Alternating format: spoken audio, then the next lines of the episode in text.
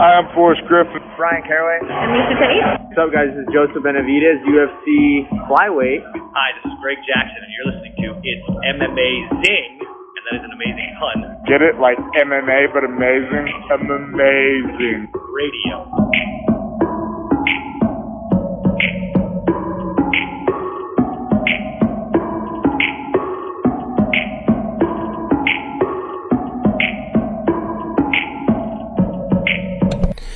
Welcome to It's Amazing Radio, and I'm really hoping that we're recording this for a reason and it's not just, you know, us talking into the void for an hour and then our fucking internet letting us down on an impressive level. Not even the internet. What am I what did I blame last time?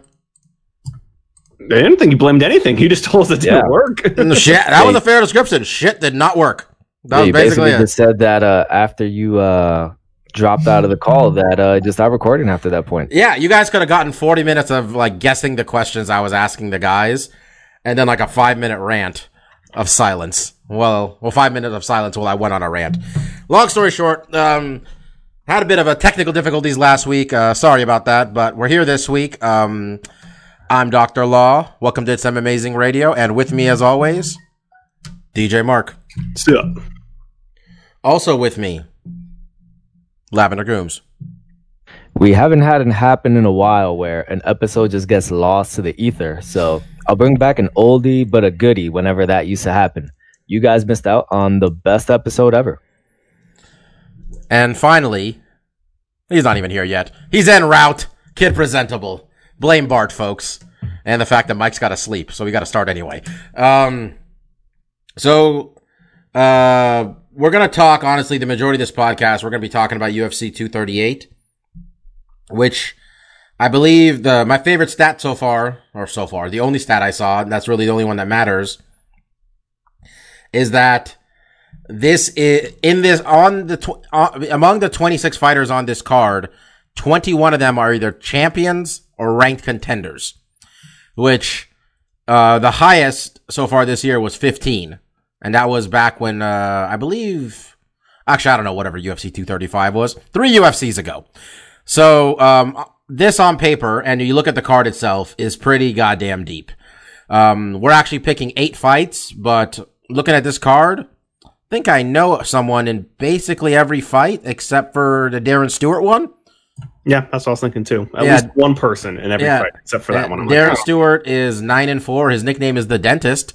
So that's yeah, I the like thing. a guy with a backup plan. I like a guy who's, you know, just because his name's a dentist doesn't mean he, in a de- he is a I dentist. I have to assume, Bobby. What's his name was a dentist too. He wasn't a dentist. Uh, Josh Neer. He should have been. I don't know what his problem was. Yeah, I mean, Was, still uh, fighting. Was Clay Guida an actual carpenter? I think Yeah. he was. He was. See, see, Mike gets it. He was also Jesus. See, I thought his nickname was the Carpenter because they didn't want to just call him Clay Guida, Clay Jesus Guida. I thought they were trying to avoid being sacrilegious like that. Didn't know the man was an actual carpenter for like years, to be honest. Um, there's also a card last weekend in Sweden, which um on the podcast uh well, you didn't hear. I said Fights. really we really set these uh Swedish people up for sadness with these late cards and Gustafsson fighting. Well, if card wasn't late, but uh well, Sad. I mean, Gus Alexander Gustafsson is retiring at age 32 after losing a uh, losing in the fourth round Did to Anthony retire? Smith. He did retire. It was that in the ring because I didn't. Yes. wa- I mean, usually when I watch these fights, just FYI for the fans out there, like when the fight's over, I'm out. like I don't need to hear guys boasting and, and bragging. So, so did he? he- Did he do the He whole? said he was done. Gloves off. Gloves off. right. Put him in the octagon. Said that's Yes. it. Confirmed That's afterwards. First off, gotta say Anthony Smith. Um, better. I mean, none of us picked him. We had one fight to pick, and we all picked it wrong. Marcus uh, Anthony Smith went out there, showed his medal, got a win, got the biggest win of his career easily, and uh, tell. I mean, I don't think Gustafsson's been tapped out. I think maybe Phil Davis tapped him out. Maybe. Honestly, don't remember. But anyway, um, hell of a performance for Anthony Smith, huh, Marcus? Yeah, sorry, Zena's freaking out for some reason. Um, yeah, no, it was a really good performance by him. Uh, personally, when I was watching this fight, I thought Alex really wasn't doing much for the first two rounds. I think he was kind of implementing a, a similar game plan that uh, Jones used on Anthony Smith, using kicks from range to kind of keep Anthony at bay. And honestly, the, the first couple rounds were pretty close. I thought Anthony won them because I think he was a little bit more aggressive. I think his output was a lot higher. Um, and Gustafsson was using a lot of fancy footwork to get out from the uh, from getting his back up against the cage, but often found himself kind of going backwards, right, and circling out, and not being very formidable with a lot of output in those first couple rounds. In the third round, um, Alex really changed up the strategy. He started using his hands a whole lot more. His output increased significantly, um, and this is where you can kind of see potentially maybe Gustafsson maybe taking it easy those first two rounds and then really pushing it three through five to maybe get the decision or just wear Anthony Smith down to finish him later in the fight. Um, however, Anthony Smith, uh, he hung in there. He took the damage in the third. And ultimately, what it kind of looked like is that Alexander kind of gassed out in the fourth. Um, he attempted uh, his classic takedown that he used on Jon Jones, which is an underhook with a knee tap. And he really didn't have the explosiveness and the technique to get Anthony Smith down. So he, he went for that takedown, kind of stumbled, gave up his back, and that's all Anthony Smith needed. Um, he got his hooks in, he started riding his back. It looked like for a moment Alexander was kind of extending his legs, trying to shake him off. Um, but Anthony Smith, who, you know, is a very experienced grappler, which, you know, I don't give him a lot of credit for. I guess he's a black belt. Um, and he showed some real smarts in here. He got his double underhooks underneath the armpits, which allowed him to stretch Alexander out completely, basically belly down. Um, he landed some good hard shots on him. And I kind of think uh, Alexander was just in a tough spot. He was tired. He was getting beat up. And he kind of just let that submission happen. He got the choke in and finished the fight. Um, so it showed a lot of stuff that we kind of thought Anthony Smith had was a lot of gusto, um, a lot of uh, heart and determination. And that's kind of what won him in this fight. You know, he he basically was able to get a couple rounds early on, but when Alexander started really pushing the pace, he hung in there. He took the tough shots, um, and he was able to basically out uh, outgas Alexander um, and just you know basically being with ex- exhaustion and, and, and, a bad takedown attempt, which just kind of snowballed into Alexander giving his back, not having the energy to get out, and ultimately succumbing. So it was a great performance from Anthony Smith, um, and it was a little lackluster from Alexander. It's um, it's unfortunate that he is leaving. I think he was a really good uh, addition to the 205 uh, division. Um, de- and I think it, ultimately what he might have started to become is a bit of a gatekeeper, and that's probably not where he wants to be. I think he thinks higher of himself than just being the guy that sees if these other guys have the metal to go after the Jon Joneses or the DCs um, of the division. So uh, yeah, it was a good performance by Anthony Smith, and it's it's unfortunate for Gustafsson, but you know hopefully he can move on to better things where he's not getting cracked and beat up, you know, on a monthly basis. So you know, good for him. I just got a robocall. This is a brief side note. I apologize. Diminishing Anthony Gus, I mean Alexander Gustafsson's retirement from something called Apple Store, but not really because they wouldn't call it that in an 800 number. It just said my iTunes account has been breached and I should not do anything except connect with them. They're real specific with these robocalls. Just saying. I mean, How they get you? even it, even if your uh, iTunes account had been breached, I mean, what are they going to be looking at? Like your Queen playlist or I mean, you know whatever thing. you I, I there? paid for the Watchmen motion comic. They can enjoy that. It was really good. That's it. There you go. I'm pretty sure I'm like seven credit cards ago was the last time I used my iTunes account. Um, yeah, we're done. Alexander Gustafsson, 32 years old. Um, got some mileage on him though, ending 18 and 6. Um, very much the, been considered the bridesmaid of the UFC light heavyweight division since September 2013 when him and Jon Jones had what remains the greatest light heavyweight title fight of all time. Um, and shit, he might have had the second greatest light heavyweight title fight of all time when he fought Cormier. Yeah, So- that was a good one too. Alex, we're getting these wars, man, and that's you know a lot of But- mileage, but Always the bridesmaid, right? always the bridesmaid, and you know still one of the saddest things ever is when Rumble knocked his ass out at like 4 a.m. local time in Stockholm. I almost wonder if these big losses in Sweden kind of morally took it out of him a little bit more. Well, only one of those was in Sweden. Oh, this one too, I This guess. one But he too. he said really like, if I'm not going to be the best, I don't want to stick around. Which yeah, that's fair. Yeah. I, I I mean- I think it's more of that than you know getting his ass whooped in front of his own people. Because I mean, he's never looked like the type that would be okay with just being a journeyman or someone who's just hanging around for a check. Mhm. And I think it's not like he was okay losing to DC or Jones this past December, but and this is nothing against Anthony Smith. Anthony Smith is not the fighter he was, you know, two years ago or three years ago, but I think his thought process is, is if he can't beat Anthony Smith, um, that means he's not one of the top echelon guys anymore. You know, top three. Yeah, he So went for. I mean, think about those fights with Jones and and uh, Cormier. The first time, the first time he fought Jones, and the Cormier fights, he barely lost those. Uh, the Jones one, he lost three rounds to two. It might have been a split. I think the same for the Cormier. Pardon me. And um, this, I mean, last time against Jones, it was just once he was on the ground, Jones just is like, "I'm done fighting you." Like it was whenever he wanted it to end it. Another loss here. Um, the man's not gonna get hit in the face for a living, and he's got a plan. God bless him. Does he have Uh, a plan? He says he got some stuff going on. I'm assuming Okay, he invested some property and stuff like that. I'd imagine.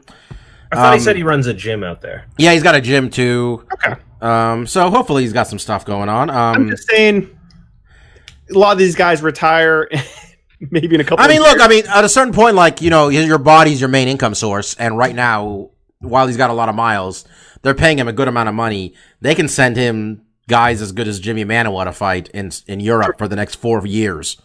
You got at least like ten more paychecks if you really wanted to do this. But it also, you know, you don't know when you're gonna get kicked in the head or some shit. So I get it. I think I he just had a. I think he's got a kid now.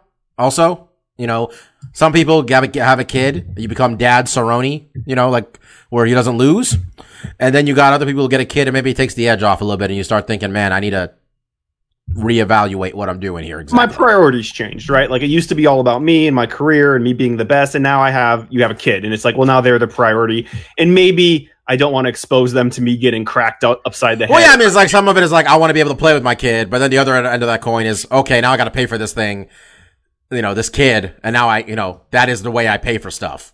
Right, being yeah. good, like in the sense that maybe that's why Cerrone's gotten reinvigorated. We'll talk about him in a little bit. You guys see Aleksandar Rakic oh yeah. kick Jimmy Manuwa right in the fucking head? Woo! Uh, I want to. When I saw this fight, I was like, "Oh, this is the prime example of one of Bas Rutten's famous uh, tips for fighting. If you want to land a kick, you know, mask it with some punches. This is probably the best case example I can think of of somebody using punches to set up a high kick. Because I mean, there's three strikes in this exchange that basically sold the head kick. It was he he started with a lead right uppercut, which you don't use a lot of lead uppercuts, and usually when you do it's your lead hand. Like Frank Mir had a really good lead left uppercut. Um, so to go off your rear hand with an uppercut to lead off means you basically have to step in big. You have to really get in the pocket to even get close to throwing that punch. So he threw that punch, which missed. He kind of extended his left arm, which almost looked like a jab. Which at that point, Jimmy Manuwa was getting out of the pocket, and when he sees that arm for the jab extend and not get close to his his head, I have to imagine that the mental fa- facilities were basically saying like, okay, I'm out of range. I got out. Maybe I'll counter. Maybe I'll circle around, and then split second shin to the side of the face. Completely didn't see it coming. What a setup from Alexander. Um, and really, like we were talking about last week, which unfortunately the, the um, listeners didn't get to hear. You know, this was kind of a fight where it's like we need to look at look at this kid. He has a good record. He's fighting a name guy in Jimmy Manuwa. If he can get something done here, he really deserves our attention and respect. And that's exactly what he did with flying colors in this fight. Yep. Uh, big win. Twenty. How old is this kid? Twenty-seven, I believe. Twenty-seven year old from Vienna, Austria. I've been there. Is he nine and one or seven and he had one he loss? has twelve and one. Damn, 12 and 1, 4 and 0 in the UFC. His last got the last two are finishes.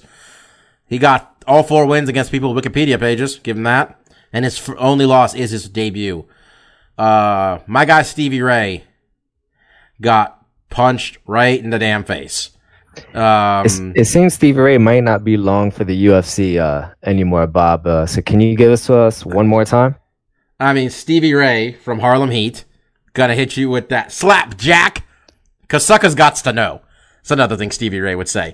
Back on 110th Street in Harlem, really from Houston. Um, definitely talk about this Scottish kid. Yeah, um, I think the fact, I mean, Mike, he's lost one. They need, they just fill these European cards out. This guy's got to, this guy could have a job for another two more losses. I don't know, man. Uh, he was pretty down on the card, and this wasn't even a numbered card. I mean, there's there's 45 cards this year, man. They could, they got to fill this thing up. I mean, he's right there with Tonya. Ev- God, Tonya Evinger got worked. I didn't watch it. Did you watch this, Mark? No, only the main and co-main were the only ones I saw. There was a couple on the on the undercard, like like this Evinger fight, I was interested in, Dude, but I two didn't. 30 26s, two of them? Man, I'm, I'm wondering if Tonya got in. Like, she deserved to be in the UFC for probably her last like six fights.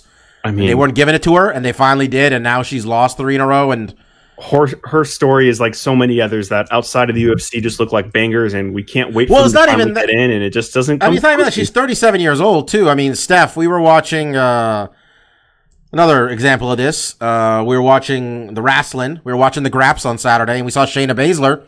Shayna Baszler was another example of like, by the time she got to the UFC, she was, you know, downhill. You know, she's on the downslope of her athletic career. Kind of wondering if we did the same thing happen with Tonya here, with just too much time before she got to the dance. What do you think?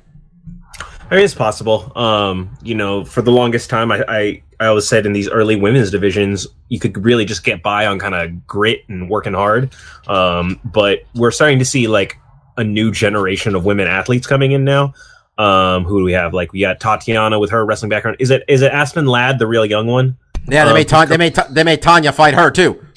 Yeah, so you know, like again, so it's just it's a turning tide, right? You you have it's like we saw with some of the earlier weight divisions. It, it takes a few years for these things to fill out for the prospects to start rising up um, through the ranks, but that's happening right now. So yeah, unfortunately, the pioneers they're not really getting to see their heyday. They're just kind of getting they they they got to be uh, welcome to the party just to get shooed right out. Especially in her case, where I felt like she was being kept out, kind of due to spite. Like the matchmaker seemed to have a problem with her or something. I don't know.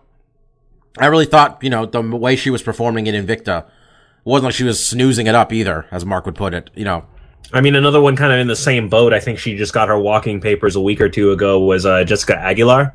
Um, she, oh, I thought she, I thought she was gonna roll, come in and roll through m- motherfuckers, man. She was a workhorse. Uh, she looked really good, and she's just been on a tremendous losing streak. I don't think she's won a single UFC fight, right? I feel like Yeah. she's lost all her fights. lo- yeah, she's she gotten devastatingly smoked in some of them. So, um, yeah, some a lot of a lot of the uh, veterans. It's tough, uh, but then occasionally you get someone like uh, our favorite Happy Warrior. She actually managed to uh, reinvent herself a little bit and actually got some like late success in this late stage of her career. But um, it, it's it's a rare thing. Yeah, um, UFC at Stockholm. They're not coming back there if Gustafsson's retired. Mike, that's the last card in Stockholm. I mean, you never know, man. Maybe, maybe My man Ilir like, Latifi. you think they're coming just for my man Ilir Latifi? Why did that? I I didn't even look why the fight got canceled. I just saw it was canceled, and I'm like, whatever. Yeah, I'm not sure why I got canceled either. I just know when I went to check for the results of the fight, it wasn't there, and I didn't give it a second thought. Latifi pulled out due to a back injury. Sma- it's Too many potatoes. Well, when you're that dense and that low to the ground, yeah, your back's gonna suffer some. Yeah, um, sounds about right. Um, so yeah, UFC uh, got through this another fight night card, which was on ESPN Plus with one relevant fight, one or two, I guess. Could have been three. Um, but they're going to be on pay per view this Saturday, um, live from the United Center in Chicago, Illinois. And I really hope they play the music, Stefan. Do do do do do do. I'm just making noises to people that don't like basketball, but the old music they used to play when uh, Michael Davis announced the Chicago Bulls in the 90s. I'm I knew imagining what you're going for. Bob. You weren't close at all. Yeah, I was gonna say Yeah. that, that song. I know that Yeah. song, and I did not get dude. Yeah, I mean, I, dude, dude I'm, I didn't do a good job. I apologize. That sounds like the Baby Shark song more than anything, Bob. Okay. Um, UFC is going to be in Chicago this Saturday with Chi-Town. two Chi-Town. Going to have a Chi-Town Rumble. Um, two title fights. A hell of a contender fight. Shit, you know what? This is just an awesome card. Pretty much top to bottom. I'm gonna. I don't have Fight Pass anymore, and I can't watch uh, Katlyn Chookagian and Joanne Calderwood, so I'm a little sad about that. I'm concerned that uh, Joanne's curtain jerking because uh, that makes that makes me think she's not long for this uh, for this promotion. But she's on a two fight. She's on a two fight win streak, so Yeah, I was just about to ask. Didn't she win her last fight? I'm assuming that she's on this early because they want people, and it's on Fight Pass, meaning they want the foreign folks to be able to watch this at a certain time. Because if this starts at 3:30 in California, that's like is it seven hours? To- to- No. Sure, let's go with seven hours. I don't know. It's actually viewable. Um, but uh, and Angela Hill's fighting on the Fight Pass portion. I feel she fought like 20 minutes ago, uh, trying to get another win together. So we'll see. Um, before we get to this though, Nate Diaz is out there giving interviews on the MMA on Ariel show. I was about to say MMA hour. He's out there giving interviews. Interviews. Mark, does that make you more confident that he's actually going to fight Anthony Pettis? and it's actually going to happen? Uh, I think I said I was very confident when he first mentioned it. I was not confident at all. I was like, oh, "This guy's never going to fucking fight." He always Yeah. talk. There's always a lot of talk from Nate and wanting money and waiting for that special fight, and not enough fighting for my uh, my taste. But I I'm still holding hope, right? Um, I just want to see him back. It's just and it, it's so sad now that it's like Nate has become like the Diaz brother that we're like, oh, and it- not that like not to diminish Nate, but like it's really just that Nick is so far gone that that train is passed. We're never getting that guy in the octagon ever again. And now I'm like crossing. My I we all fought, we all fought so hard for Nick Nick not to get a five year suspension for weed, and it's been like seven years. Yeah. it's Um, just that they're amazing talents, and I want to see them fight more often. But yeah, obviously, you know what? They Yeah. know what they well. Nate knows what he's worth, and Exactly. Nick can tell you to go eat shit at this point. Nate was kind enough to let us know that he's not interested in fighting Conor McGregor. I'm interested in fighting winners. He lost his last fight, and I won my last fight. You think I'm trying to fight someone who just got his ass beat all over the Wait, place? what was Wait, Nate's wait, last wait, fight? wait. Well, hold Wait, on. Wait a second. What? Uh, the, the judges felt otherwise about Nate's last fight because he Yeah. lost to I was gonna say, yeah, he fought Conor, and he beat that him. being said, under the unified Diaz scoring sc- uh, system, whose face jacked up more. well, co- yeah, I think it still might have been Nate. Um, I think so too. He no, got it was a, it was a really good fight, and I think he lost three rounds. it was, but he got dropped like five times. It's like I Yeah. didn't think Nate won that fight, and I was kind of hating on Conor. He said he's done fighting at uh, lightweight because he's the king of that division, and there's no reason for him to fight down there. Which I'm like, okay, then it's the 170 pound guys I want you to fight. I don't care. yeah, yeah, he could say that. I'm not going to believe him. You got to get that strap. Well, he, him, him and Anthony is 170. Yeah, I mean that, that's Mm. fine. I mean, he could say he's king of 155. He didn't hold that strap, so I'm not. I'm not. I mean, but I want to see the kid fight. He can say whatever he wants. He can. Yeah, honestly, no, I'm getting Nate. I'll believe whatever. We, we have to all lie to Nate and tell him he was champion. It's fine with me too. Oh, Also, I'm, I'm starting to think that Nate doesn't have a subscription to Fight Pass because he doesn't know a lot of people in the UFC based on that interview he had today. He doesn't know who Usman is. He doesn't know who the champ is at 155. I think Shoot, his argument. a fight he- to do it he- 155. well, he was trying to make the argument that these guys, you know, no, they're nobodies. And he says he defeated Khabib when they got that fight in the crowd. So I'm like, that's all it takes What? for Nate. fought Nate in the crowd too. I Well, they kind of got in a brawl outside of a World Series of fighting event. It was Oh, okay. I thought you meant That he was a whole- winner fight. I was like, Nate was in there too, and he says he beat Khabib. uh, I- he said I have Khabib. he- I have a feeling that Nate prescribes to the Rickson Gracie uh, win loss record where he just counts everything. I like the, him the too. scrap the scrap Nate's he un- has in the Nate parking is lot, the, the sparring sessions he has in uh in the practice rooms. Uh. He just counts it all. undefeated. Um, also, some big news this week, uh, in addition to the Gustafsson retirement and Nate actually giving some interviews, is that uh, we got ourselves a, in terms of MMA media, a new player because The Athletic, um, mostly known for, well, I guess every other sport at this point, being a subscription based um, sports news website with long form articles, some really good shit. They went and signed every MMA reporter worth reading. Chuck Mindenhall, Shaun Al-Shatti, Ben Fowlkes, Chad Dundas, Josh Gross, Fernanda Prates. They got the guy who used to run MMA Junkie to run this shit. So, um, I'm not telling people to spend their money or not spend their money, but, uh, you can get a subscription because they're launching MMA looks like it's three bucks a month. You pay if you pay for the year. So thirty six bucks. You can check that shit out online. what about you? It's got. I already did it. oh, okay. Yeah, I mean, I I, I canceled WWE Network, so they can get three of those ten dollars a month. I Oh. hate subscription websites. They piss me off. Like the New York Times, when I see an article, I'm like, oh, let me read this New York Times article. And they're like, oh, did you pay? I was like, fuck you, New York Times, your news. I can get that shit from anywhere. Fuck off. Yeah, Mark, these damn assholes wanting to get paid for their services. I, They can so- have as much ads as they want. They can add it up on the sides. that that If that doesn't. like, oh, here's an article. Like, okay, Well, I'm interested in reading. well, here's the thing: Not my- people have learned they're not making any money. No, they're No not. one's making any money through Mark, ads. you're being real cheap right now. I'm being cheap. I'm not going to pay anybody to read. What if they charge you a late fee? Their article. What what what if the subscription site charges you a late fee if you're three days late to pay them? I'm definitely not gonna. Well, you can't be late when you pay them because they they got you on lockdown. if you're not, if you're, when you're late on paying a subscription fee, you don't have that subscription anymore. And Mike, I will say, I will never subscribe to written articles. I'm I am a man of a millennial. I need to see video at the very least, and even then, you got to be top notch, baby. Fair enough. Um, Anthony Joshua went out there and got himself knocked out. Mike. Yes, yes, he did, Bobby. Uh, Anthony Joshua looked like a brown He-Man, chiseled uh, like granite. Looked like well, let's say onyx for these purposes, you know, since he's since he's black. And he got knocked out by, at least from appearance's sake, one of the most unathletic looking dudes in sports. Uh, what was the guy's name? Uh, John Anthony- John Anthony Ruiz, I believe. John Anthony Ruiz, if I'm right. Yeah. Um, Junior, I didn't. Oh, Junior, I'm so sorry. Put, res- Uh, put some respect on that name, Mike. second up Yes, me. he does have a shit ton of belts now. Um, and even before knocking out Joshua, he would have been able to kill me, no problem. I didn't watch the fight because, much like me and the rest of the boxing world, we assumed that Joshua would just run through this guy. Was it on the zone or was it on pay per view? It was. It was on the zone. I'm not out And- there. I'm not out here trying to give those people. I mean, s- I, would, I just signed up for a different subscription service. I'm not out here trying to give the zone twenty dollars a month.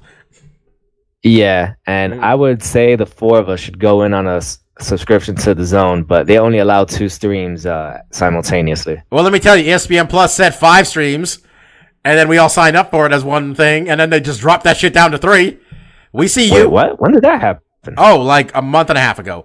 Yeah, like when they released and they're like, wait, Yeah, the second of they, people we thought would buy this bought this. And it's like, well, let me tell you, so the, what that- this- folks, this tells you how much our what our MMA viewing is at. That we have not reached a point where there was three of us watching, more than three of us watching at the same time for any of these cards. Well, so we know that Phil's never watching. So God bless him. Yeah. That that's what that we do wasn't gonna you know have any issues with. And you guys watch a lot of these together yourselves, so there's also that. Mark's a big fan of watching it the next day.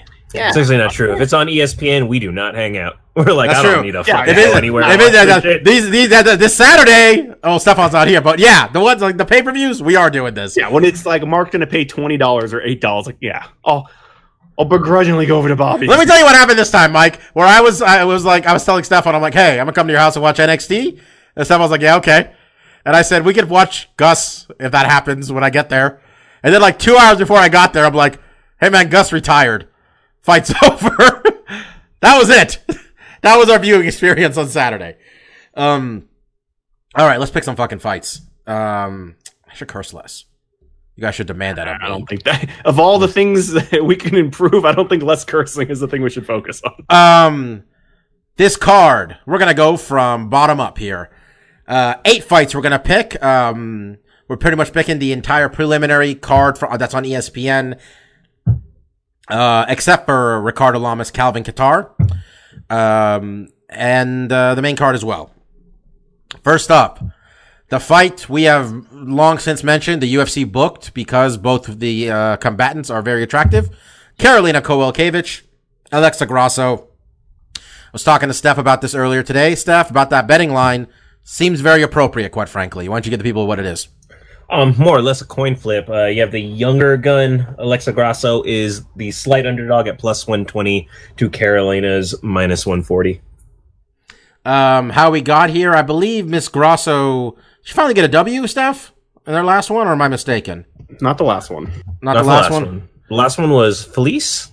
No, it was a No. Suarez. So No, that, that was not imagine right. how that happened. Yeah, you can't find that's that's the champion to be.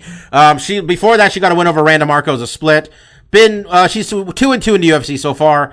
Karolina Kowalkiewicz has had a bit of a rough go of it um, last couple fights, getting knocked out by Jessica Andrade, just fucking wrecked her. And then Michelle Waterson put on a career performance against her back in March. So fairly quick turnaround for her here. Um, what do you got, buddy? Steph? Um, I'm going with the underdog. Um, I'm a big fan of both of them. Both of No them. surprised uh, at that. Huh? No one is surprised at that stuff. We all know you love Alexa Grasso.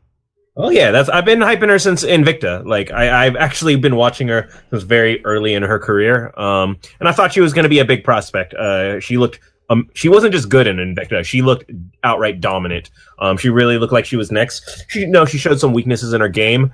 Um, but uh, being that I follow both of them on Instagram, um, I will say Alexa looks like she's making strides in her training camps. She looks like she knows what she needs to improve. Um, she's really been working with grapplers. Uh, she did a stint where she trained with Cejudo. Um, and hell, if you know that if wrestling's your weakness, that's a really good guy to go train with. Whereas Karolina, I think she's kind of um, the way she's lost, and especially how she looked against uh, Michelle. She seems like she's plateaued a little bit. Um, I, I don't know whether it's a change of scenery, if it's athletic limitations, or is she just facing the cream of the crop? Um, I, I love Michelle Waterson, but she, she has some holes in her game too. She leaves a lot to be desired in terms of her skill set. She's not exactly big for the weight class. She doesn't have an exactly amazing reach, and she absolutely shut down Karolina. So, is it a sign of just things to come with Karolina? Who knows? Maybe she gets on track here, but um, right now the trajectories are looking opposite for me. So I'm going with the younger Grasso. All right. Um, I'm taking Karolina, which probably isn't a surprise. Um, let me tell you what I think happened here. I think Karolina looked and said, man, if I beat Michelle Waterson, they're to make me fight, fight Tatiana Suarez. So she made a tactical decision, like, I'm to lose this one. You know? You know, let me just take it a little easy. Avoid that Suarez hurricane, which is to hit Nina, Nina Ansaroff. No, jokes aside, um, this is a, real been a, a, real coin flip. Um, I haven't really enjoyed either one of theirs lack Each either one either Karolina or Alexa Grasso's kind of lack of aggression in their fights. A lot of waiting for the other party to get off first. Um, so I'm a little, you know, iffy on that, but um, I just, you know, lean Karolina in general. She's one of my favorite female fighters. And then a pick 'em, I'm to pick her. So I got Karolina. Mike? Yeah, I'm I'm gonna go with Karolina as well. Um, but I think with my pick here, this is more just being, you know, less impressed with uh, Grasso. You know, just looking at the fights that Grasso's won, she's beaten Heather Jo Clark and Randa Markos. Um, not exactly the cream of the crop, but it's not like Karolina's uh you know hit list is that much better. Uh, the Rose Namajunas win it's uh it's starting to look a, a little distant in the in the past, but I'm gonna go with the old adage that you know the competition that Karolina's faced has just been higher. Um, you know, losing to Andrade is nothing to to sneeze at, and yeah, I mean Waterson does have some holes, especially when it comes if she's fighting a, a grappler or someone that's uh, much bigger than her. But you know, Waterson is a pretty elite striker as well. So Karolina losing to her isn't exactly the you know the the biggest deal in the world. So I'm gonna go with Karolina in this fight. Marcus. Yeah, this one's really tough. I've probably flip flop like three times just while you guys are going back and forth, and it wasn't Mike that convinced me, but I found the the the key I needed to finally make my decision um, and it's really bad MMA math that I've, I've uh, alluded to here because I think it's really easy to look at Alexa Grasso and be like, oh, you know, she hasn't really set the world on fire in her UFC stint. But you look at those two losses and Felice Herrig, I think that one hurt a lot when it happened because we didn't think super highly of Felice. I think after that fight, she had a bit of a run, and uh, I know my personal um, evaluation of her went up a little bit. That being said, Karolina did beat her after Felice Herrig beat Alexa Grasso, and that's ultimately the bad math I'm using to uh, validate uh, picking Karolina here because I think Alexa Grasso and I really look at those losses and it's like you have a Felice Herrig, which that one's a little bit like that's a fight maybe she should have been able to win. And like you said, Bobby, she fights Suarez, and it's like I don't think anyone is going to do particularly well against her unless you know they're the champion and they've really established themselves. So those losses don't weigh too heavily on me. Um, I do think Karolina has has fought the, the tougher competition and has fared well in some of those fights. You know, she did beat Rose, um, she did beat Felice, like I mentioned before, but she's coming off a couple of of hard losses. Um, so this one it really is a, a, a, a coin a coin toss. Um, but I'm going with Karolina just because that Felice Herrig math just won me over. All right. First of eight fights, we broke it down like it was the goddamn championship fight. No It's problem. a fun one. It's a fun fight. I mean, you started Uh, me off with like one of my favorite fighters, so what do you want me to say? and then one um, of yours, Bob. Aljamain Sterling, Pedro Munhoz, um, my guy Aljo is calling for some top competition, and shit, uh, he's getting it, man. Pedro Munhoz on a three fight win streak. He knocked out Cody Garbrandt, took out Bryan Caraway, defeated Brett Johns.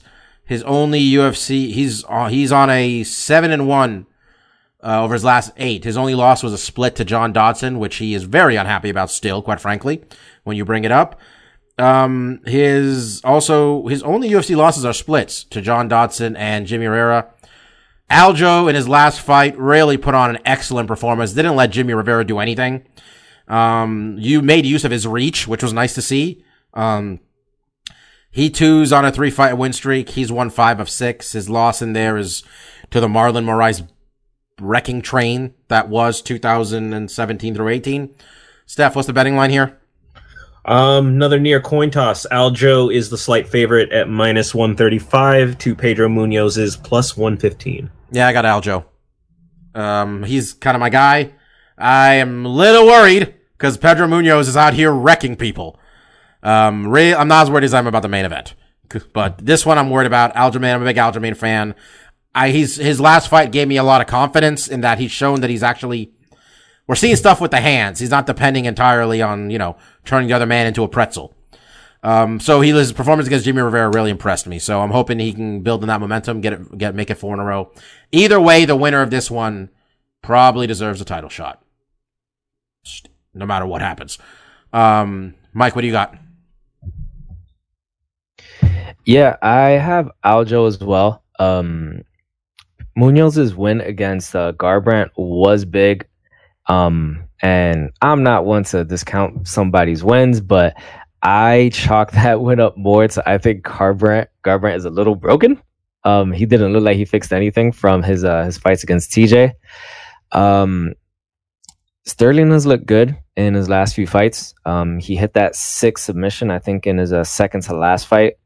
Um, and he looked really good against Jimmy Rivera in his last fight. It looks like he's really starting to put things together for himself.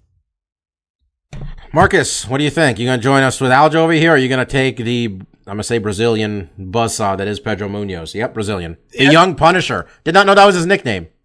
Yeah, this one's really hard. Um, And it really is. and I, I am leaning towards Pedro on this one, and and a lot of it just has to do with biases that aren't fair for Aljamain at all. Because seriously, I get this dude and Neil Magny mixed up all the time. When I saw this fight, I was like, didn't this dude just get hosed? And I was totally right about him being washed up. And I look at his record, I was like, oh, I know this is a different this is a different dude that occupies the same space as Neil Magny. So I'm going with Pedro. Um, I think uh, a lot of stuff you said, Bobby, about Sterling, his performance in his last fight, utilizing his long reach. I mean, I think, and I, I was looking through Pedro's record, trying to think like, okay, where's a matchup that kind of is similar to this Sterling fight, where he fought like a tall, lengthy guy that's good with submissions, is decent on his stand.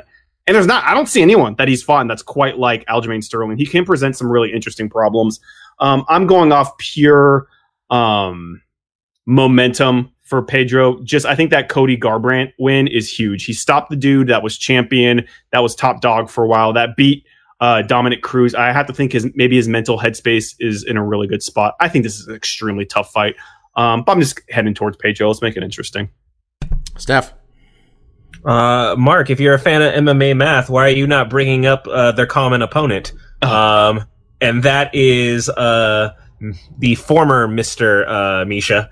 Uh, he beat he beat Aljo pretty handily, and uh, Steph, I was looking at that and I was like, okay, that's a good point I could use. And then I looked down and he lost to Jimmy Rivera, and I was like, well, the, the math goes both ways on this one. That's yeah, but Jimmy Rivera was good, and for some reason has turned into a bum his last. W- Was that the one? Was uh, did Aljo get Bryan Caraway in like a full Nelson, or was it somebody got in a full Nelson in that one? And this looked uncomfortable, but they were not in danger of tapping tapping out. Am I thinking? Am I making this shit up in my head, or not? With Al between Aljo and Caraway.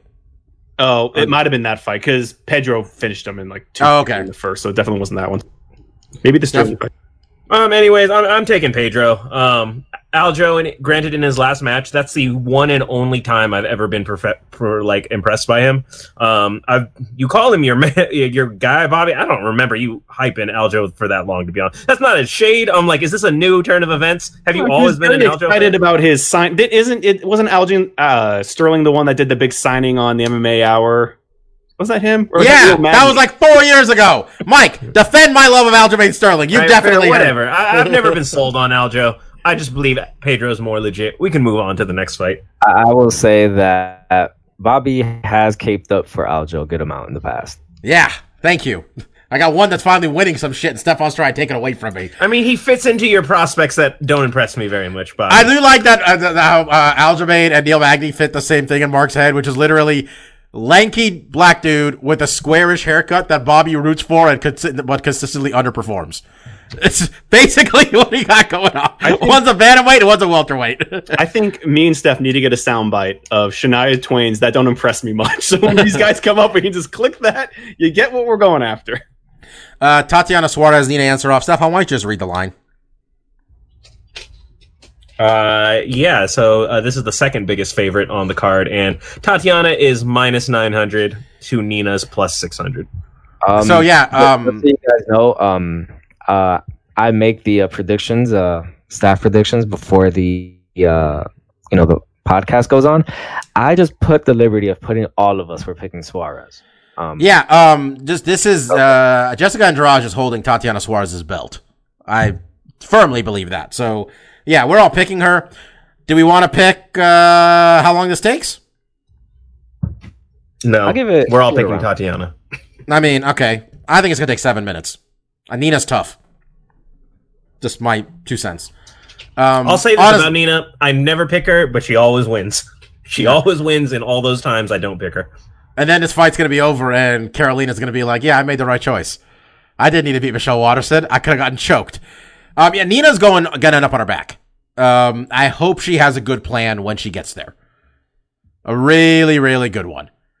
Um, imagining if she trains with Amanda Nunes at all, she's used to facing someone with a size advantage, which I don't even know if Tatiana has that as much as Tatiana's just an incredibly good grappler and is goddamn ferocious. When this girl loses, I'm gonna look like a dumbass, but I'm I'm all in on she her being champion. I firmly believe it. Mark, what do you think?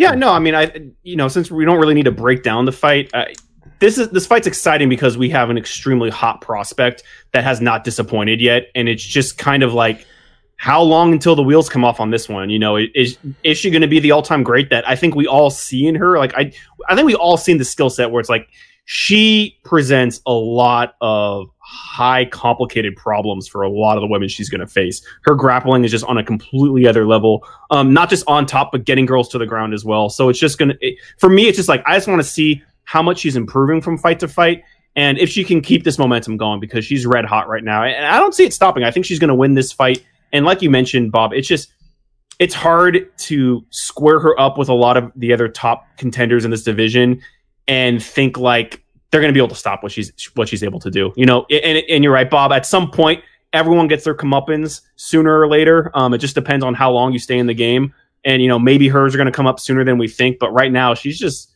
she's top dog, and I'm excited to see her career and the fight she has coming forward because she's a real talent. Seven and zero as a pro, three and zero on the Ultimate Fighter, two and zero as an amateur. She was training for the 2012 Olympics when they she had a neck injury and they checked and she had a cancerous growth uh, growth in her thyroid. So why she didn't go to the Olympics? Ouch. Yeah, um, she's a killer, Mike. I mean, yeah, we're she's. I mean, you already said it. We all picked her. So, Mhm. um, all right. First fight on the main card: large men throwing their hands at each other for about three minutes, and then one of them is going to be tired. Hopefully, the fight's over at that point. Um, Tai Tuivasa taken on Blagoy Ivanivovic. I fucking closed the window. Help me out, guys. Ivanov. I added made his name more complicated than I need to. Apologize, Blagoy. Um, Stefan, betting odds, I'm assuming, is pretty close when it's just two heavyweights throwing leather. Uh, you're pretty much betting on who's going to hit first or who's going to gas first. But uh, Tai Tuivasa is the favorite at minus 145 to Blagoy's plus 125. I mean, last time Tai fought was when he got knocked out by Junior by TKO. I barely remember that fight, and it was in December. He's eight and one. Blagoy, uh, he might have lost, lost his last fight. He lost to Junior too. Came back and beat Ben Rothwell, which is a welcome surprise to see Ben Rothwell was still fighting. Uh, I mean, I, I go and Tai Tuivasa. I don't have a reason. He, he's younger, I think. There's hope there. He's what? This Blagoy is 32. Tai is 26. He's a baby in heavyweight years. I'm going Tai Tuivasa. Mike?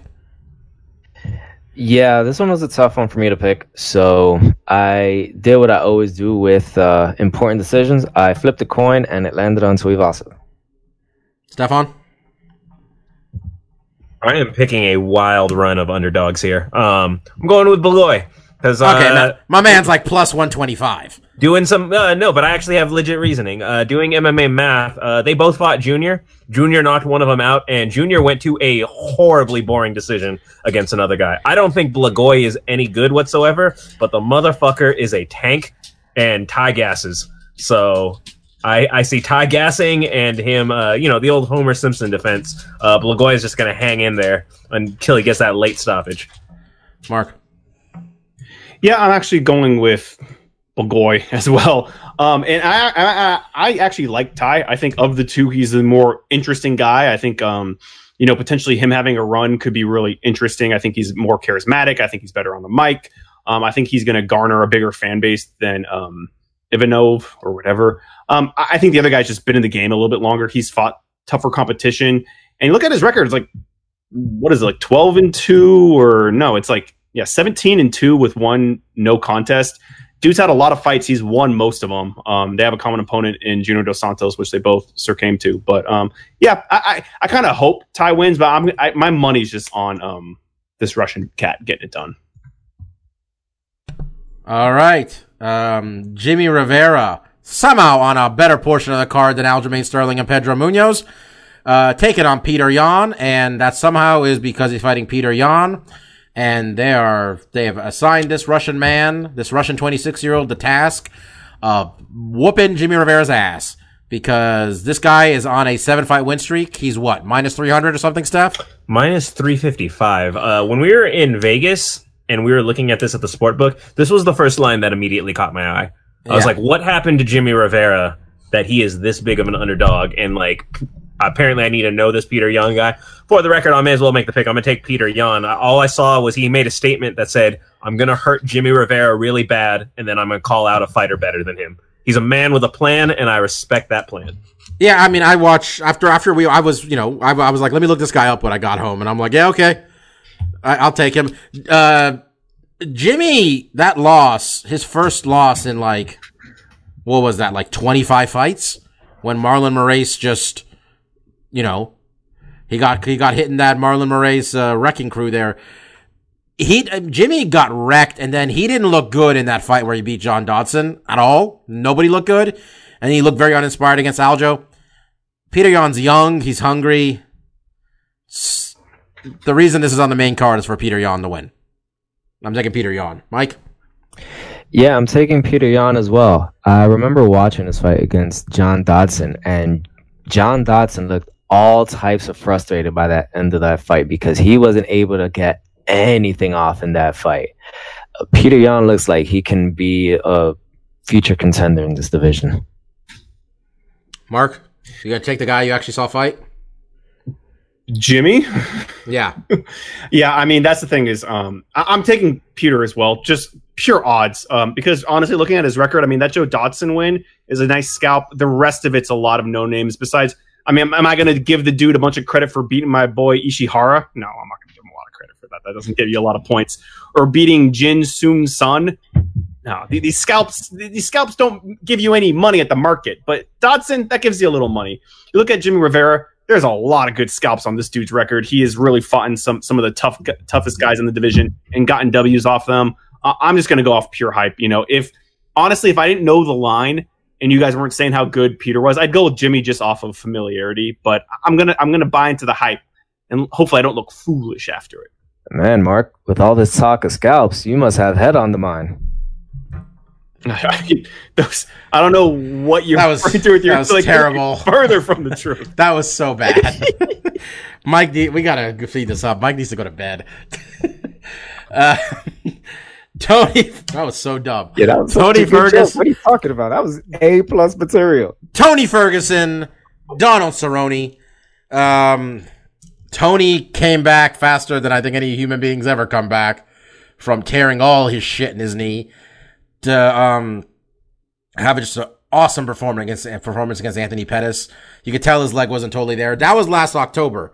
Since then, man, a lot of stuff happened. There was a restraining order. His wife was saying he thought there's uh, someone spying on him. There was a man straight up. It sounded very Chris Benoit was the best analogy. I don't just say that to be an alarmist. It sounded exactly like the type of paranoid shit that was going on with Chris Benoit. Not to make describe what Chris Benoit was. Go ahead and Google that shit. He went to therapy apparently. Uh, Tony Ferguson. They ran all sorts of tests on him. Came back with a clean bill of health. So God willing, he's okay. Donald Cerrone, since he's become Donald Dad Mode Cerrone, is just beating the shit out of people. These fights aren't close. He is hurting these folks. And, um, he beat my guy, Al Iaquinta's ass.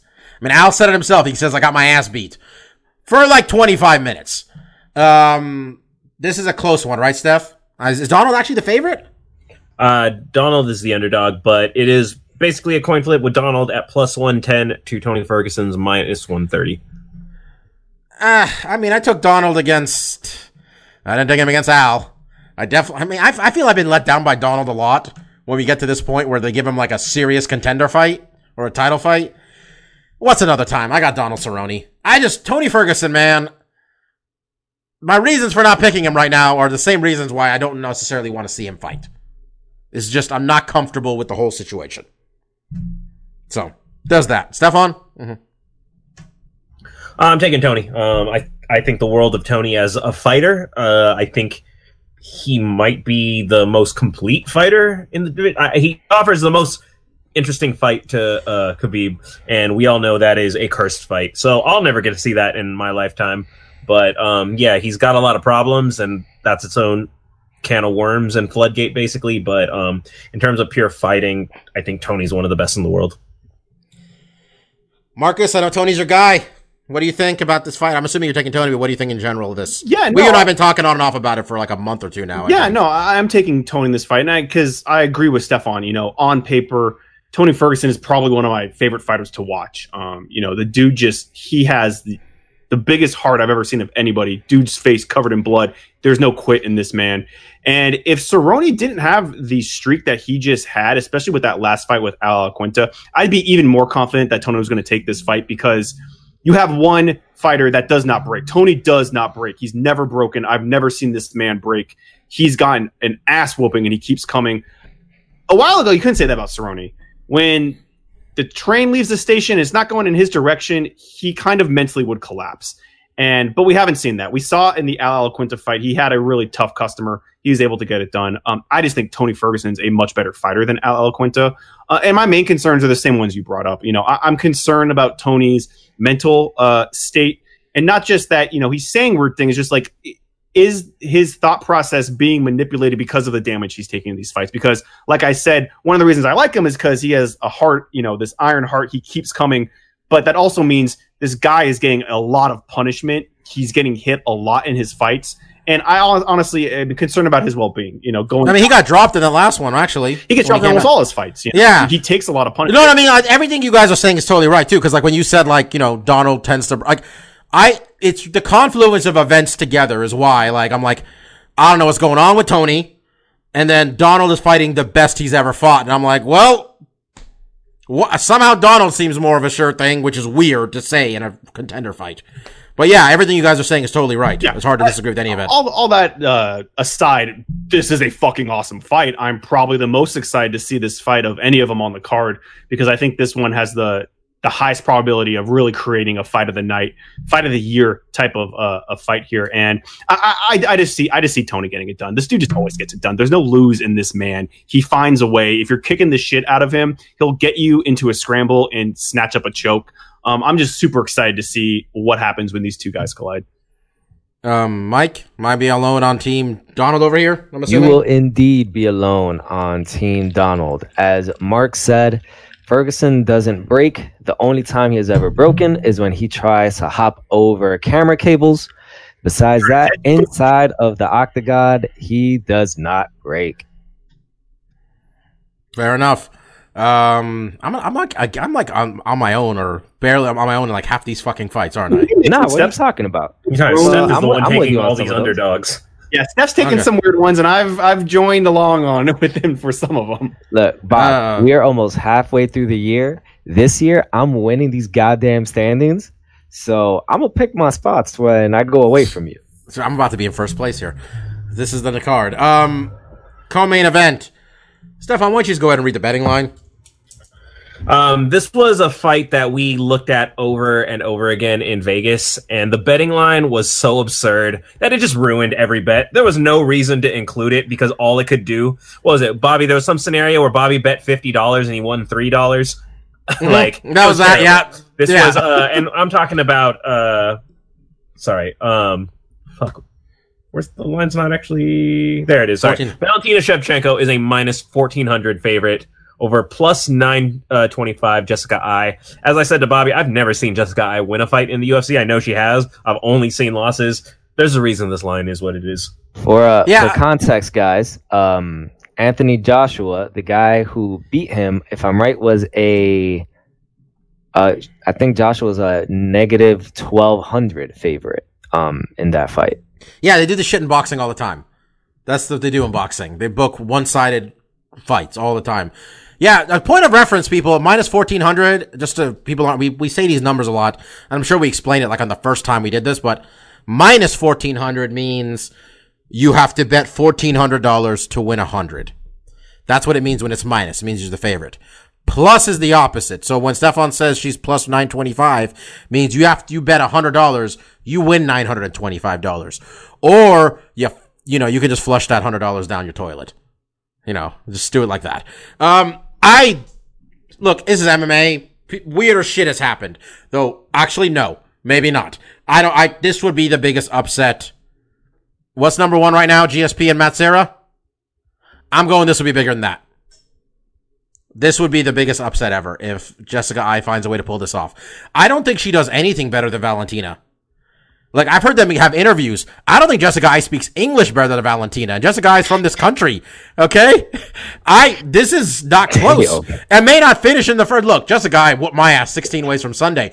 But this is a mismatch. This is like Ronda Rousey Bethe Correia level of mismatch. Like I mean, it might take a while because Valentina's not out there throwing bombs and stuff, but uh, Jessica Eye is not going to win. It's not going to be close. Mike? Yeah, I'm not even gonna entertain the notion of picking Jessica. I, I mean, I'm literally fight. talking about, I'm talking about my favorite female fighter here, so I'm biased as hell anyway. But Marcus, uh, how's Jessica Eye win this? Sorry, that that's uh, y- you can't really. I mean, I try to think of like what Jessica Eye is good at, and a lot of it's just like what I thought she was good at like five years ago, and you know, she she had a run where it was really bad, right? She lost four fights in a row. She's coming off of three wins, but two of them are split decisions, and you know, Jessica Rose Clark is fine. Uh, Katlyn Chookagian is fine, but they're just not Valentina, right? I mean, th- th- this is a division with four people in it, also. yeah, it's a fairly light division. That's why Jessica's getting this shot. But yeah, I think stylistically she does not match up well because I think what Jessica does the best is fighting at range, and Valentina does that better and has more weapons. So I, it, it, yeah, there's a reason why the line's so m- mismatched. Stefan, I mean, my scenario where this somehow she wins is if Valentina is getting up from a takedown and isn't paying attention, and then she gets kicked in the head. That's it. You know, like I said, man, when we were in Vegas, this line was absolutely untouchable. Like, I think that says it all. Yeah. Um, main event. Speaking of betting lines, and touchable or not, Henry Cejudo, the man that slayed Demetrious Johnson, the man who gave T.J. Dillashaw possibly the worst night. In, well, you know what? He didn't break his leg, but still a really bad night for T.J. Dillashaw, where his career and anything he's ever been accomplished has become into question. And on top of that, he got knocked out in 30 seconds, right? Um, and he also beat Demetrious Johnson too. Henry Cejudo is feeling himself right now. He is leaning into how, how like, his whole like, he's, I don't know what, he's kind of cringy, I guess as the kids call it, where he's, like he mentions that he's an Olympic champion for fun now, just to annoy people because he knows people think he says it too much. He had uh, fake security at the uh, media day interview today. I'm all on board with Henry Cejudo. Even though I've been touting the Marlon Moraes thing since he's in World Series of Fighting, part of this is because I have money on Henry Cejudo this weekend. Mark and I have money on Henry Cejudo, and uh, Marcus, I'm gonna tell you what happened when I was making this bet. What I was about to when I turned to Stefan and said, "Man, Marlon Moraes is just—he's knocking people out real fast." Um, I'm real nervous. Betting line in this one, Stefan. Um, I I don't know if this is the line you got, but uh, at present, Henry Cejudo is even money, and Marlon Moraes is the slight favorite at minus one twenty. You know what? Some money has come into Mar- on Marlon Moraes recently, and he's now minus 130, and Henry is plus 110. So people are not feeling about our good about our boy Cejudo. Uh, Marcus, we bet money on this. um, Yeah. what do you, what do you got, of- man? That, that line's kind of crazy. I mean, I think this fight is super competitive. It Woo, really yeah, can it go is. either way. Um, and I mean, I've I've been very impressed um, since uh, uh, Marlon Moraes ha- has joined the UFC. Even his loss to Raphael Assunção, I, I thought I thought he kind of did a little bit more, but it was in Brazil, and uh, Assunção tends to get the nods there. Um, and I mean, hey, he just beat. He had that rematch with the Assunção and beat him in the first minute. I mean, he beat him in the first round. Uh, you know, uh, in three seventeen. It's just weird that Henry's still the underdog. Like he did beat TJ Dillashaw. He knocked him out like in under a minute.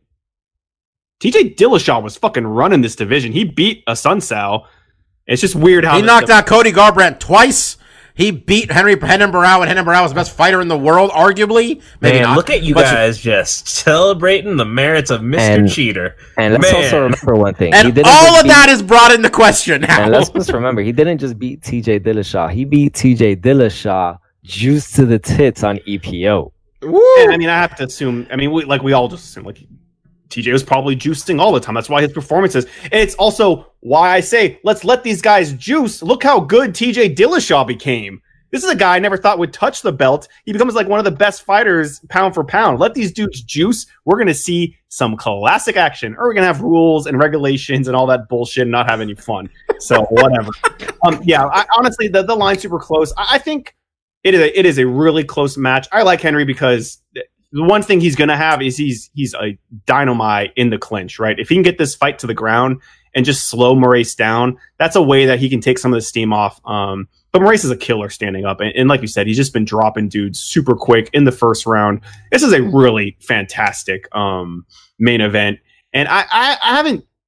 I don't know Marlon Moraes so well. Uh, I haven't seen a lot of his interviews or anything, but um, I have seen Henry, and I think Henry is a fantastic champion. I don't know why the UFC maybe isn't doing more to get him out there because I mean you have this guy who's a Olympic gold medalist. Dude's great on the mic. He has a great, like you said, Bob, kind of like a cringy dad kind of humor, but he's just he's just a fun loving guy. It's hard you Oh, can't. man, my man showed up drunk for Ariel's end of the year awards too uh, uh, on New Year's Eve. That was wonderful. Yeah. I'm all about this guy. But th- th- this is this is a matchup where it's like if Marlon wins, it's like fuck yeah, this dude's awesome. This this is these are the types of champions that I want. Dudes that get it done, that go in there to finish fucking fights. Yeah, I'm always down for these types of fights. So uh, win, lose or draw, we're looking at a fantastic main event.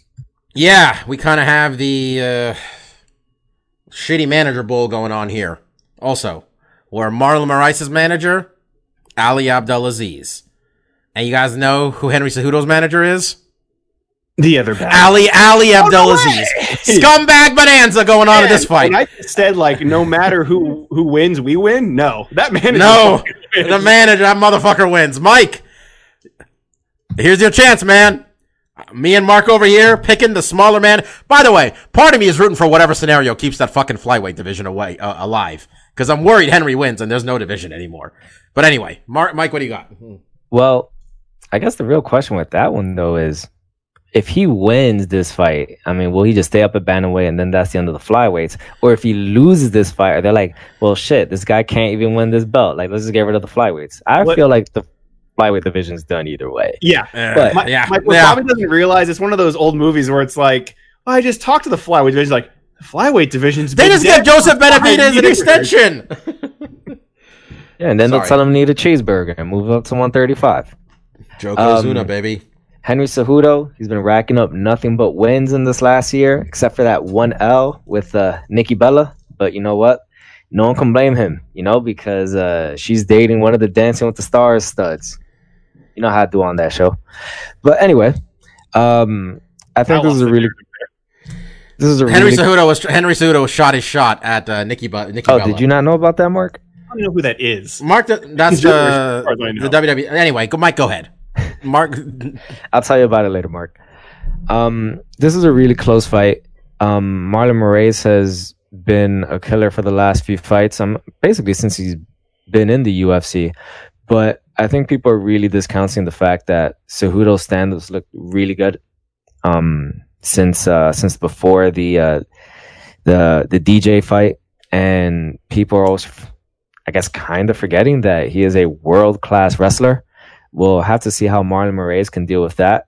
I'm gonna assume that that's gonna be a big part of Cejudo's game plan for this fight, and he'll be able to ride him for five rounds and get the win. you know what I'm saying? I'm going to call it out right now, folks. Mike here is making tactical picks, and we are at the beginning of June. Because Mike should be taking Marlon Moraes here. We all know it. But he saw who I'm picking, and I'm the only one in his zip code, which is Yo, still like three games back. why- That he's out here doesn't trying- he's like yo, you trying to sound real bitter like Steph was at the end of uh, December, all right? You know what? I decided, Mike, just now, I decided I'm going to win. You're not winning this championship. I'm winning. I'm going to become a two-time champion. Mike, are you decided right me now. bitter for that year I won. Yeah. Win one, Mike. We're, we're, that's it. I'm, he's not going to. I'm taking this away from him. You don't get to have it anymore. You wait till you've come to flavor country, Mike, before you start talking to me. You know what, that. Mike? I'm, I'm gonna drop a KD on you. You can be CJ McCollum. Don't worry about what's going on at the top, because I've taken this from you. I've taken it from you. Um, all right, Th- my, Stefan, pick the favorite. Yeah, um, that's what's about to happen. But uh, I honestly think if Mark hadn't had the money, if you hadn't seduced him with that even money for Cejudo, um, I'm picking Moraes for uh, Bob. While I teased you about uh, the very many disappointing prospects you champion, um, what is the one thing Mark and I also constantly do? We like to be the MMA hipsters. We champion the guy who rises outside of the UFC. We're the ones who like to believe in that guy who's coming in. You know, we've had many a failed Bellator prospects. That is why God bless Ben Askren, who gets absolutely fucking lit up, then wins on a total fluke, and with a busted ass face says, "Is that the best you've got?" uh, you know, I love those guys who come out, and we saw Marlon in World Series, and he looked like a fucking monster. Um, it looked like what it looks like now. He's just obliterating guys. And uh, yeah, he came in. He fought that Assunção dis- uh, to a decision in that opening one. Um, and who couldn't see that coming? Because that's what a lot of Wheels fights. But what did he do? He avenged the f out of that. Um, you know, that's exactly what you want to see in an evolution. Um, I think, Mer- but that said, I think Cejudo deserves to be the favorite. I'm shocked that he isn't. I think he's absolutely being undersold. Um, because I'm picking Moraes because I was always going to pick Moraes because he came from outside the UFC. I love those guys. I, I ride them until the wheels fall off. Um, but I'm I'm terrified of it. I think Cejudo absolutely should be the favorite because uh, he beat Cheaton TJ. Uh, though for the record, though he looked absolutely awful. And I said, had I seen what he looked like before the fight started, um, I would have rescinded that pick. Um, but Cejudo's a monster. I mean, I think he cheated just to make weight. I said I if mean, he that's made weight, that's victory right there for TJ. Give him a belt or something because you basically took all your insides and put them on the side while you went on that scale. Because I don't know how he did it. Now we know how he, did it. he, he said he felt great, but he looked like he was already dead. He probably did feel great. He was hopped up on EPO. He's like, these drugs make me feel so good, even though my body is destroyed. uh, yeah. All right. Um, That's a fucking pay per view card right there, So folks. yeah. Shit, man. It's awesome. fights back. Um, Um, the standings are gonna look pretty different, most likely by uh by Sunday.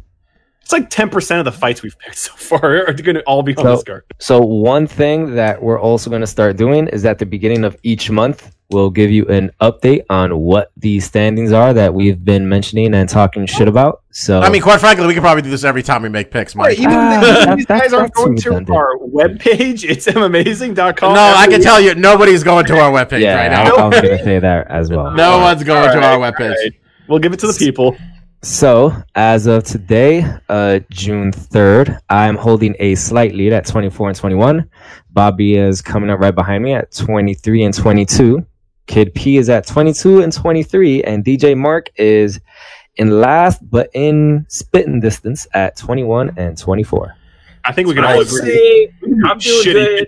Good in the power rankings because I swear at one point I was like eight and twenty. Like it was catastrophically bad to start the year. Well, it doesn't Mike- matter. You've been under me the whole year, so how about I mean, that? even Mike winning, like none of us, we're barely getting above 50, and you and me are below it. This is not like we're banging it out this year. Yeah, I'm uh I'm winning this year because one person here picked Henry Cejudo to beat T.J. Dillashaw, and that was me. That was a good call. That's that's really the only good call I've made in like three years. But uh, yeah, um, uh, this is I did I was looking and I did the only time I had didn't pick Marlon Moraes besides this fight because God knows I was the only one watching this motherfucker in World Series of Fighting. Um, was I picked him against the Sun South the second time because I thought shit it's in Brazil again isn't it? So there we go. Um, Jesus, he's just a wrecking machine. Um, this is an awesome card, guys. Um, if you're an MMA fan, I mean, here you're listening to this podcast, you're probably an MMA fan. But this is um this is what you put up for the other shitty cards for this one, these ones to be good. And I wish we could bet on things like will any UFC fighter say anything about the fact that their parent company is going public and not one of them is getting a fucking share of anything? Any UFC fighter not named Conor McGregor or Nate Diaz. What do you guys think? Maybe Al? Maybe Al Iaquinta will say something. That's it. These are independent contractors, Bobby. They're all independent. They can all go. They could all go f- wrestle fight anywhere next week. independently buy their own shares of the stock. Um. All right. Um. We're gonna do stuff we like. Um. I'll end with the wrestling at the end. Um. You guys missed our wonderful all in review from last week, but uh, really, you're gonna hear me talking about the post Jon Moxley word world world we're all fucking living in. And Marcus and Steph and I watched uh, Takeover. But first, Marcus, what do we got this week in video game news? I'm Yeah, sorry. I got a lot of uh, splattering of things. Uh, so far, so I'll mention a couple of games I mentioned last week: uh, Blood and Truth and Trover Saves the Universe. A couple PS uh, VR games. Uh, I played a little bit of both of them. Really enjoying Trover. Um, like I mentioned last week, that's from the creator Josh Roiland, who did Rick and Morty. If you like Rick and Morty, I'm just going to go ahead and recommend you pick this up. Um, you're not playing this game for the gameplay. Um, you're really just playing it for the dialogue because it's all improved. Justin Roiland's specialty, and it is good shit. Like I'm seriously, I'm in my VR headset and I'm sitting listening to these two characters talk for 20 minutes because they just go on and on, and it is fucking good. Especially if you like video games too. There's a lot of kind of like inside baseball video game jokes in there that I've really appreciated. Um, not a lot of games releasing this week, and that's fairly common because next week is motherfucking E3, and I won't be on the show next week because uh, I basically treat E3 as a religious holiday.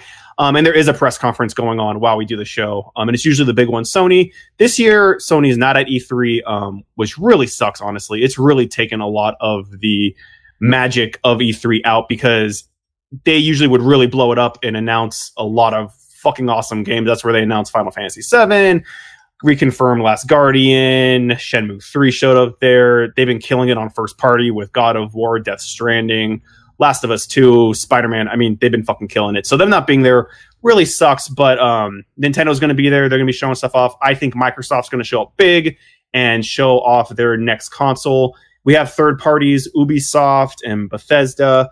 And like I mentioned, Square is going to be there. They've already announced that they're going to be showing more Final Fantasy VII, which is awesome. They're finally going to be fucking showing off their Avengers game, which they announced four year, three or four years ago, and never said anything about it. Um, so very, very excited for E3. The week following, I'll kind of let you guys know, um, you know, what kind of hit, what the the big takeaways were. Um, and then lastly, a couple outside things I wanted to mention. Um, saw John Wick Chapter Three. Really enjoyed it. Um, I really feel like that's a trilogy that you almost want to watch in one sitting because they kind of just lead off. I mean, three starts right where two ends off. Um, and I think they would really just work together in a kind of like a short, impactful kind of viewing like that. But I mean, honestly, just more the same. You know, good, solid story that follows all the way through, and then fucking fantastic fight scenes. Um, everything just ratchet up. Um, I personally, this is probably my favorite of the three, but I did watch them all really close together, so I do have a hard time distinguishing one from two to three. Um, but yeah, really liked it. Totally recommend it. And this is a random one, and kind of you know, I should have talked about it during the show when you guys were talking about uh, the Joshua boxing match. Probably because I watched some of those YouTube videos. Um, I, I stumbled upon finding my new favorite boxer, and this cat is Naoya Inoue. I probably butchered that name. Um, for my co-host here, I did throw a video from the modern mar- martial artist, which is a video I watched, to, and he kind of just breaks down what this cat's been doing. Um, 18 and 0.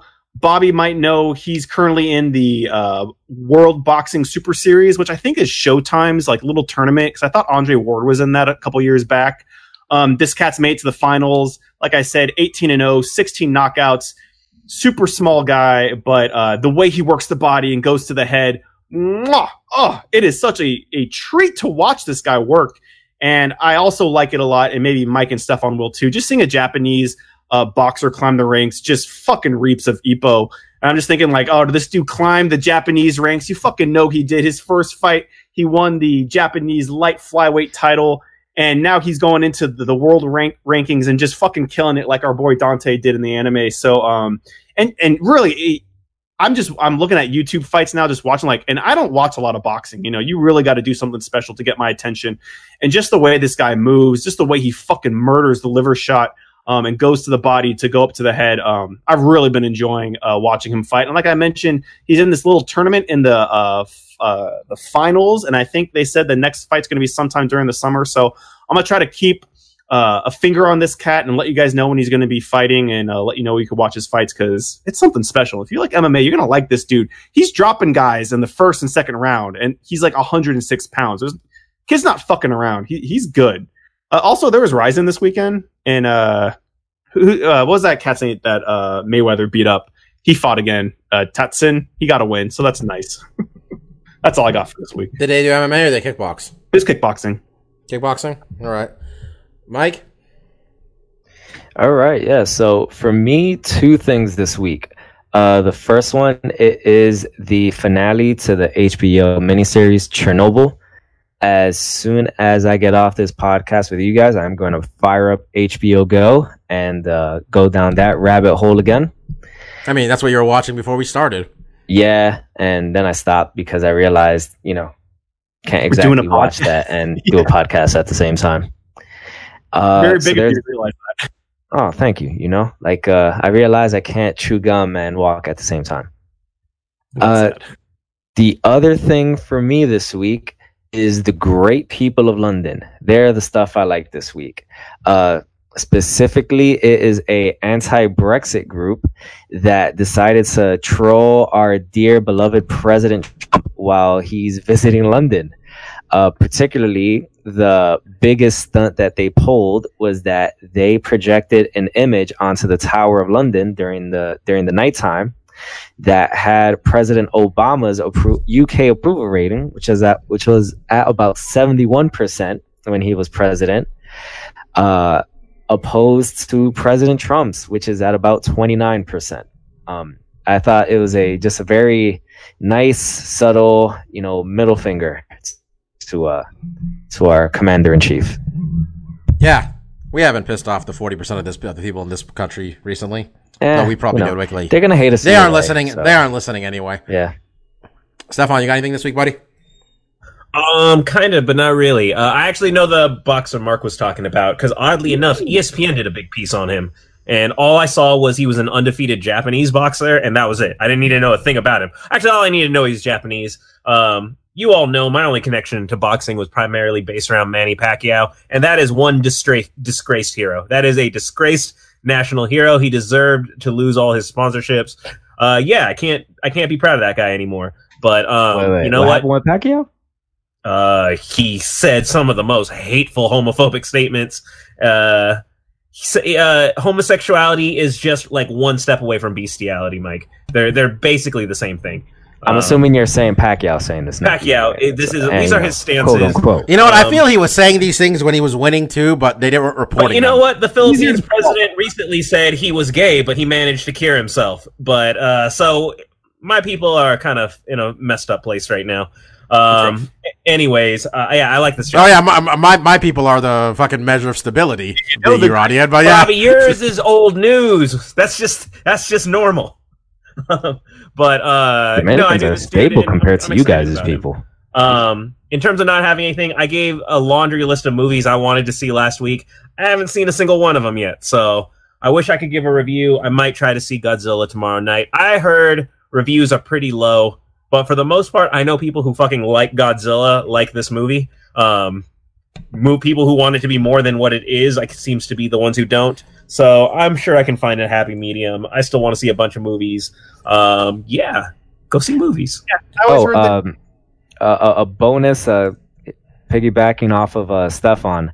I watched Aladdin this uh, this weekend, and I thought it was going to be absolute crap. It was surprisingly good. Um, I thought Will Smith was a horrible choice for the genie. He was the best part of the movie.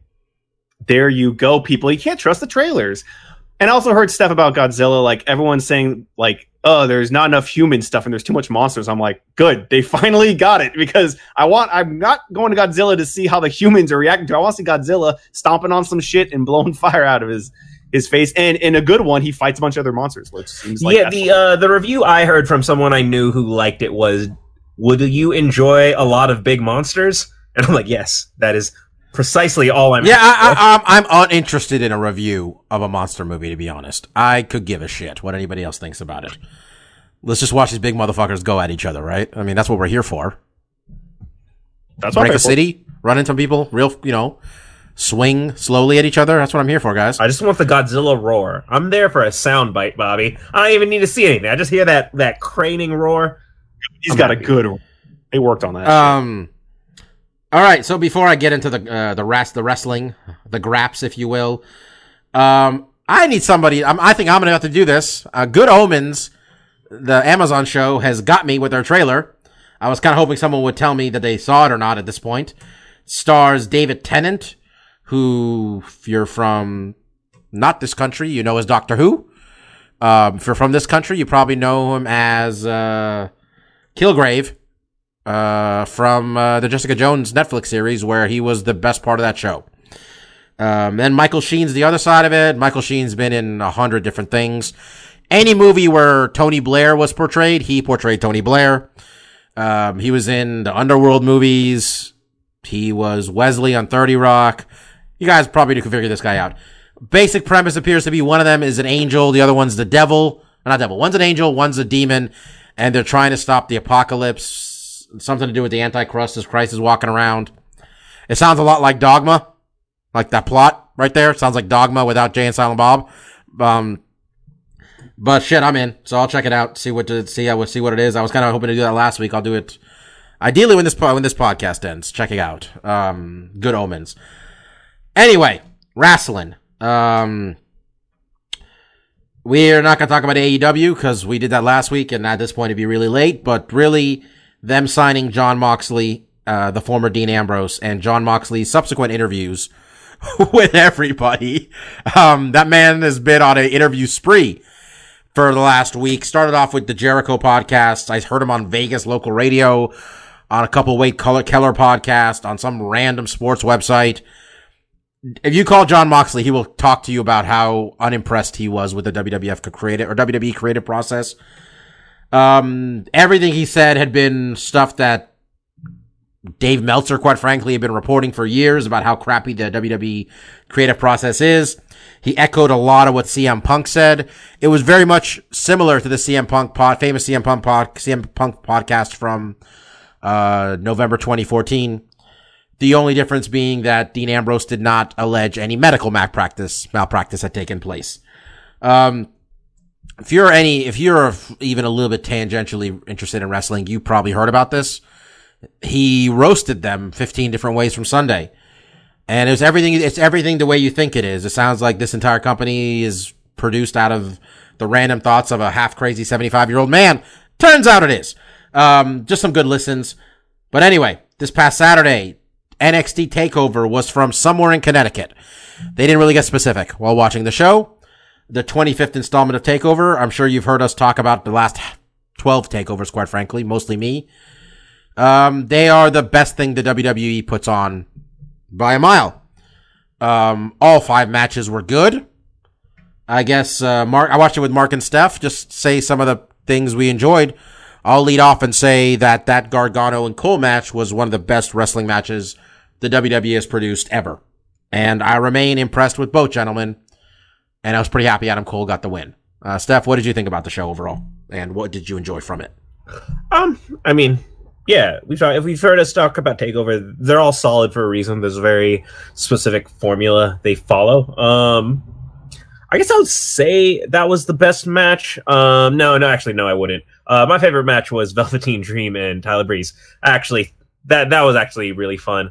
Um, Tyler Breeze, he was a one of the early guys to come out of the whole NXT system. Um, I unfortunately wasn't really onto it yet during his run, but I was kind of aware of him. I knew his whole shtick. Um, being a former model, coming in with like the kind of arrogant supermodel, and it fit really well against the character that Velveteen Dream is. Um, but the reason I like that is I respect the hell out of Velveteen Dream. He sells like he's Shawn Michaels level of selling. Now there's probably someone better, but coming up to me, that's part of why I always like Shawn Michaels is um, that's why he was such a good underdog because when you when he beat you beat him up, he made it look like you really beat him up.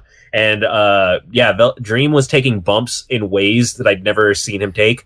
Uh, Tyler Breeze, he used the finisher called uh, that I know it as Christian's old finisher, the Unprettier, um, and he took it in a way that I've never seen that thing taken. Like he intentionally He got spiked- pile drive. He intentionally spiked his own Ed into a very yeah like pile driver position just to bounce off of that. Um, and guys who perform like that, I appreciate that work rate.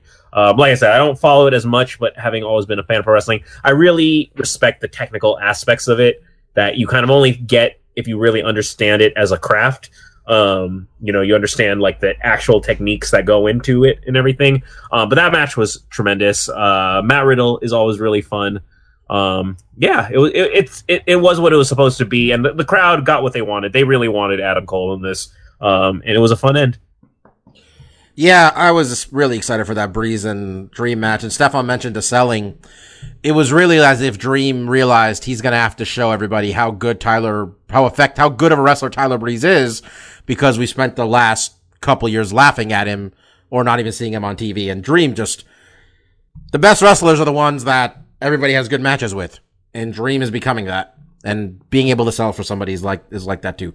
Marcus, what, uh, you watched the show with us? What did you enjoy Oh, from it? uh, Besides, the, besides disparaging the old Englishman. I mean, it's just, and to round it out, I can mention the other two matches, kind of solidifying that this was a really good show where each match was fantastic. Um, I think my favorite match was the ladder tag match, which um, was four four teams of two, which was basically just a, and then it was just a ladder match. But uh, what I really liked about it, obviously, there's a lot of good, you know, what they call them as spots or big stunts, you know, where they're doing kind of crazy shit, jumping off the ladders.